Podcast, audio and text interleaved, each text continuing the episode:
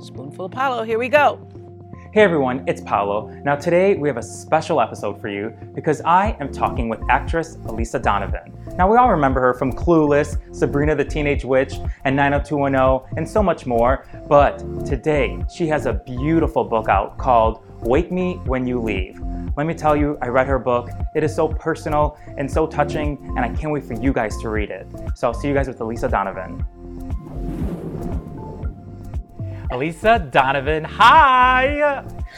Hi! I'm so happy to see you. I know. The last time I, I, we saw each other was when you were guest on a Spoonful of Paolo the first time, which was I think it was November of 2013. Uh, it was I crazy. know. And That's right. My daughter was super small. yeah, she was like 18 a months, I think. She was like, yeah, about a year and a half old. I know. Uh, wow. so I want to say uh, thank you again for coming back on our show. I'm really excited. Obviously, I want to congratulate you with your new book. Um, it honestly, I read it obviously, and I want to say that you know I found it so beautiful, so raw, so hopeful, funny. You know, it's something that you have been through um, in a short period of time with losing your father, losing your job, um, you know, losing a relationship that you thought you were going to be marrying this this person. So I just want to thank you for being so open. I, I want to start by saying that thank you because it Oh, it was. I want to say, first of all, thank you for reading it. of course.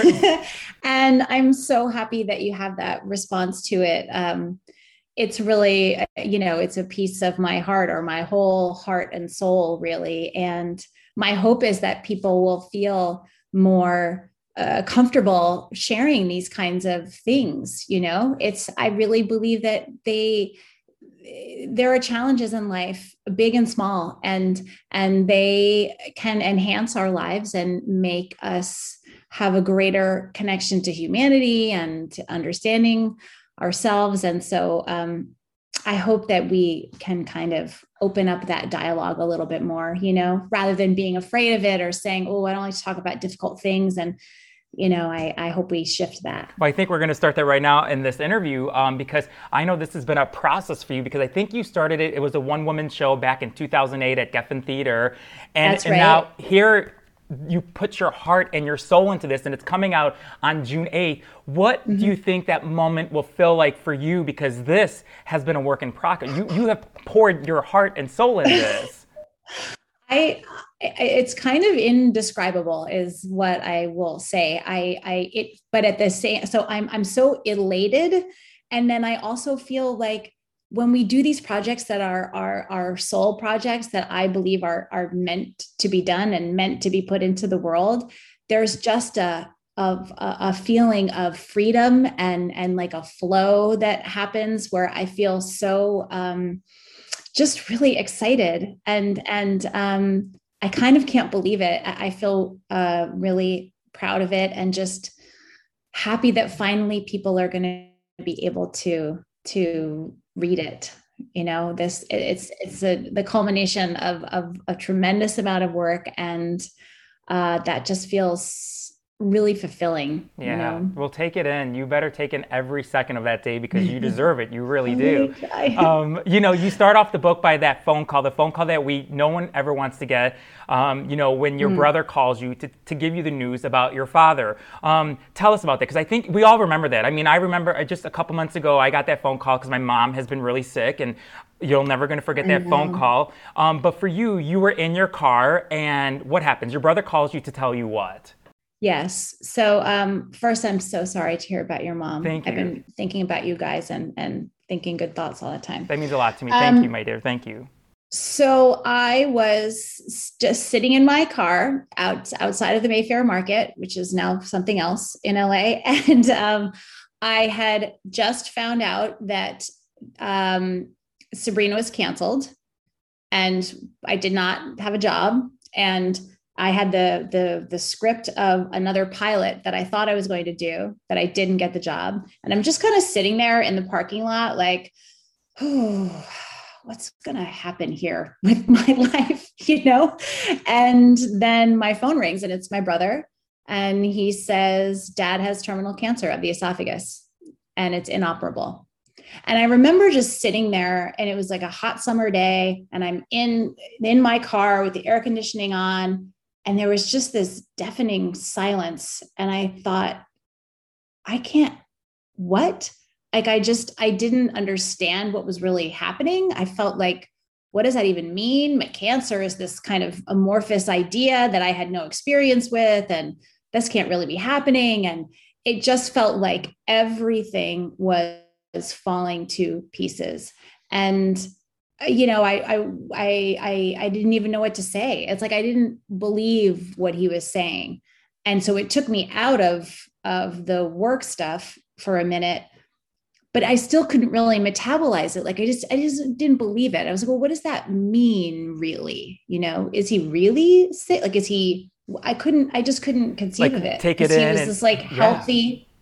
Yeah. Yeah. Like your mind go you have to try to uh to make sense of it. And it just takes a very long time to make sense of it until you actually see the person you see what's happening and you go oh okay I mean, it's, especially because it's it's a parent, it's your father. So it's just to take it all in and to understand it and say, wait, terminal what? The c word? Oh my god! Like because we all know someone who's dealing with cancer, but when it comes to you and it's an, your own family member, someone you love, it just changes it all. You know. But throughout It your really book, does. you really write some. You have some beautiful moments with your father, and one particular that I really fell in love with.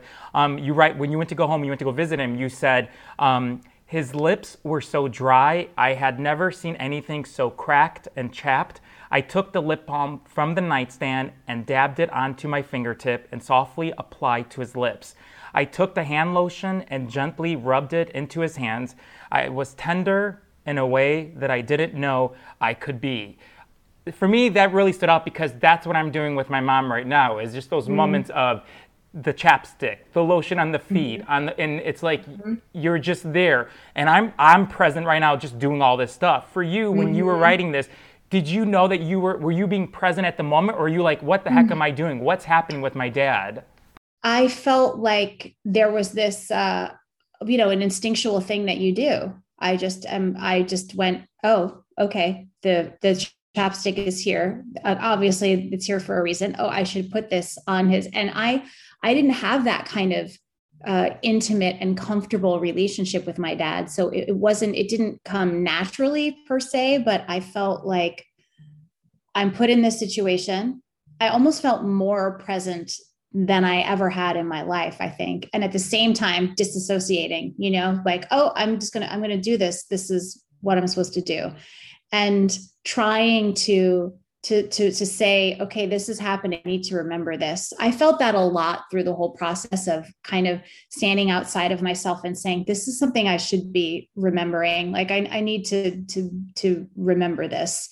But you kind of some things are too much so you i kind of like took it in pieces you know but that moment of the that really brought everything into into perspective for me because that was the first moment that i really saw him sick. When i had gone home before to visit the month or two before he didn't look well it was clear but he was he was home and he was up and about and things. Um so that moment that first moment in the hospital was like a real shocker. That was that was a big one. I remember there was a moment when you were in the hospital and they were telling you, the doctors, that your father was going to be able to go home on Christmas Day.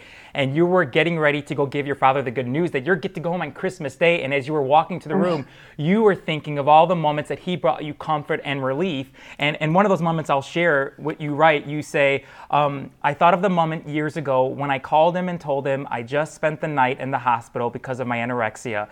I admitted that I had been starving myself for years and was finally truly going into recovery, terrified. He very calmly and steadily said, I love you. I don't know anything about this thing. Just tell me what you need. How can I help you? And I will. You're going to be okay. I mean, did that moment help you get to where you needed to be, like regarding your health? Like, that must have been such a, a sacred, beautiful moment for you, like, just thinking of that, you know? Yes. Yeah. Because I, he, so many things because I, um, when that was happening, I, w- I was so, uh, in the hospital when I was thinking about it, I was so excited to be able to do something for him in that way, you know, to comfort him and make him feel good. So I had this idealistic idea of how it was going to go, you know, that I was going to walk in and give him this beautiful news and he was going to say, You're a wonderful daughter and thank you. And, you know, that's not what happened. He was furious and angry and, you know, it was it, it, it, was horrible. It was one of the most difficult moments in the whole process and you know so that also taught me that that lesson of you know we can prepare for anything and we have our ideas about how we want everything to go. And life just doesn't doesn't always roll out in the same way you know? There's sometimes a different plan. And um but when that was happening with my when i was anorexic him just that that kind of very direct but loving response immediately made me feel like, oh, I'm going to be okay. I'm going to be okay, even though I had no idea of how to do that and no real desire yet to get healthy. Uh, I felt like, oh, this is I he's I'm going to be okay because he is involved, you know. Gosh, that must have been such a beautiful aha light bulb moment for you to know that you really have to take care of yourself and you and you did yes. that you know you did that yeah. so that's so mm-hmm. beautiful when i was reading your book really you also remind us all that even when you lose someone that they're always still there with you you know that they really mm-hmm. never they really never leave you you know um, for you when did you feel able that you were able to have peace with your father was there a moment where you were able to say okay he may be gone but i'm okay because you have whatever it is, memories or something. I don't know. Yeah.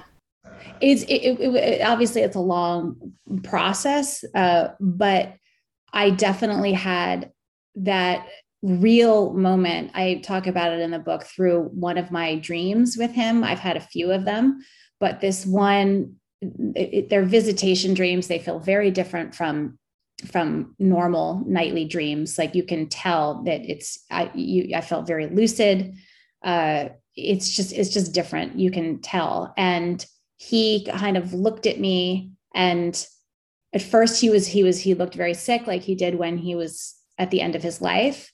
And we had this moment where we spoke to each other through our minds, and I told him everything about my life. I told him like everything that had happened that he missed and how important he was in my life. And I said, you know, you are, I am who I am because of you. And I and I thank you. And he looked at me and he suddenly became healthy again. And he hugged me.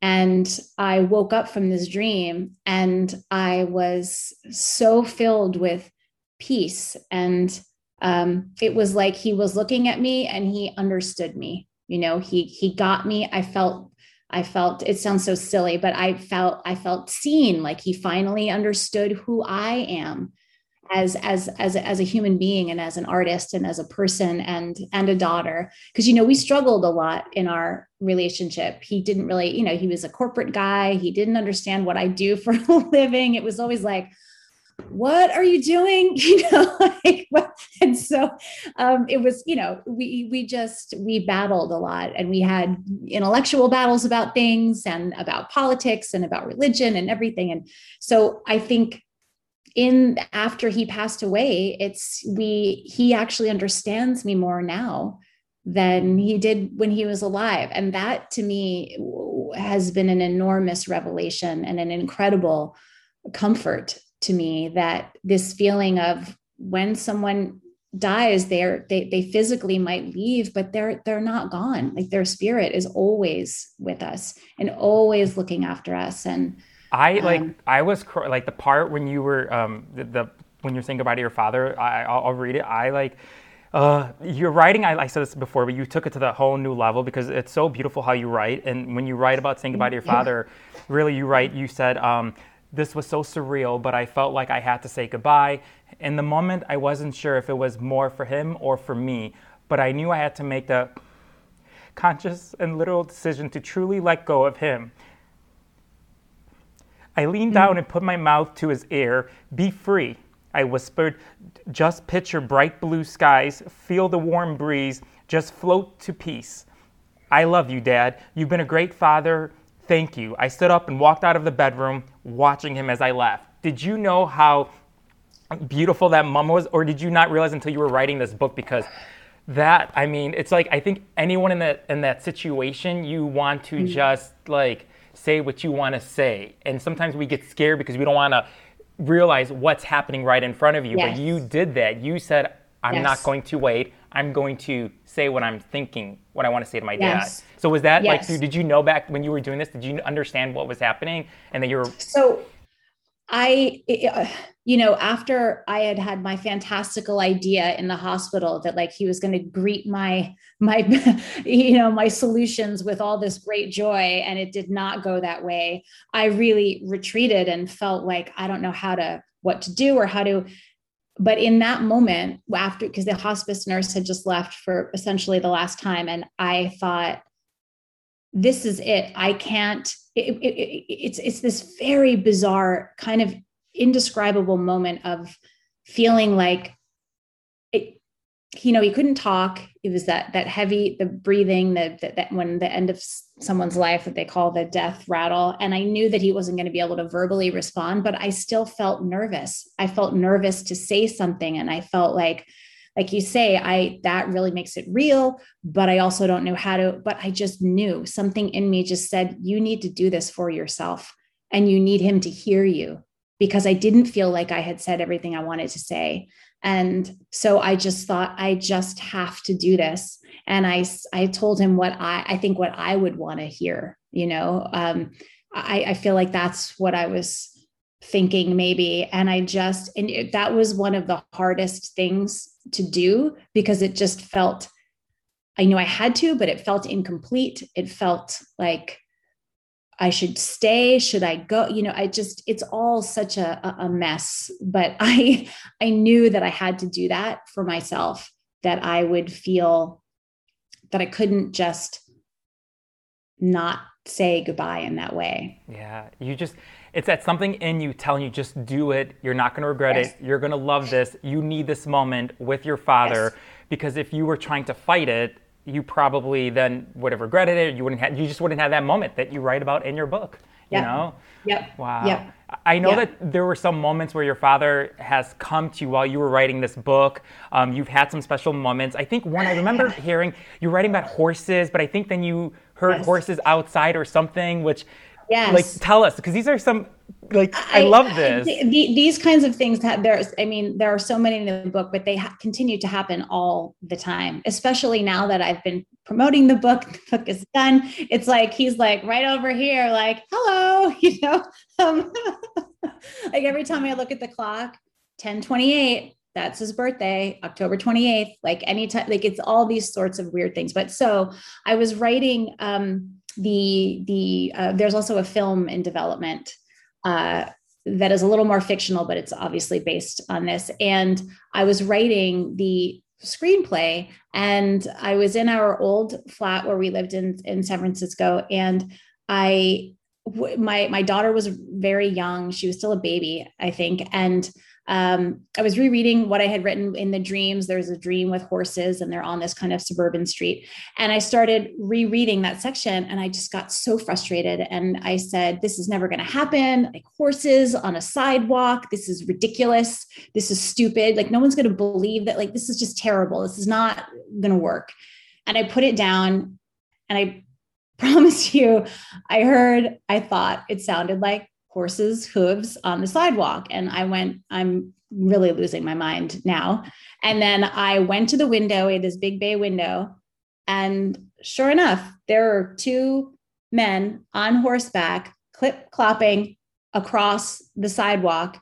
And my mouth just dropped and I I, I froze and went, uh, okay, maybe I should keep doing this. you know, maybe I should just keep on writing it. And so I went back to it. And you know, this is the thing that I I when something really is is important to us, like a passion project, no matter what it is, and and we really feel compelled to to to bring it to fruition and to to get it done there can often be a lot of challenges along the way and a lot of roadblocks and a lot of things and i just want to say how important it is to to stay the course you know to live the frustrations move through them and keep going because it could be the next moment it could be the next day when you have that breakthrough and it's like don't give up before the miracle you yeah. know? Yeah it's true.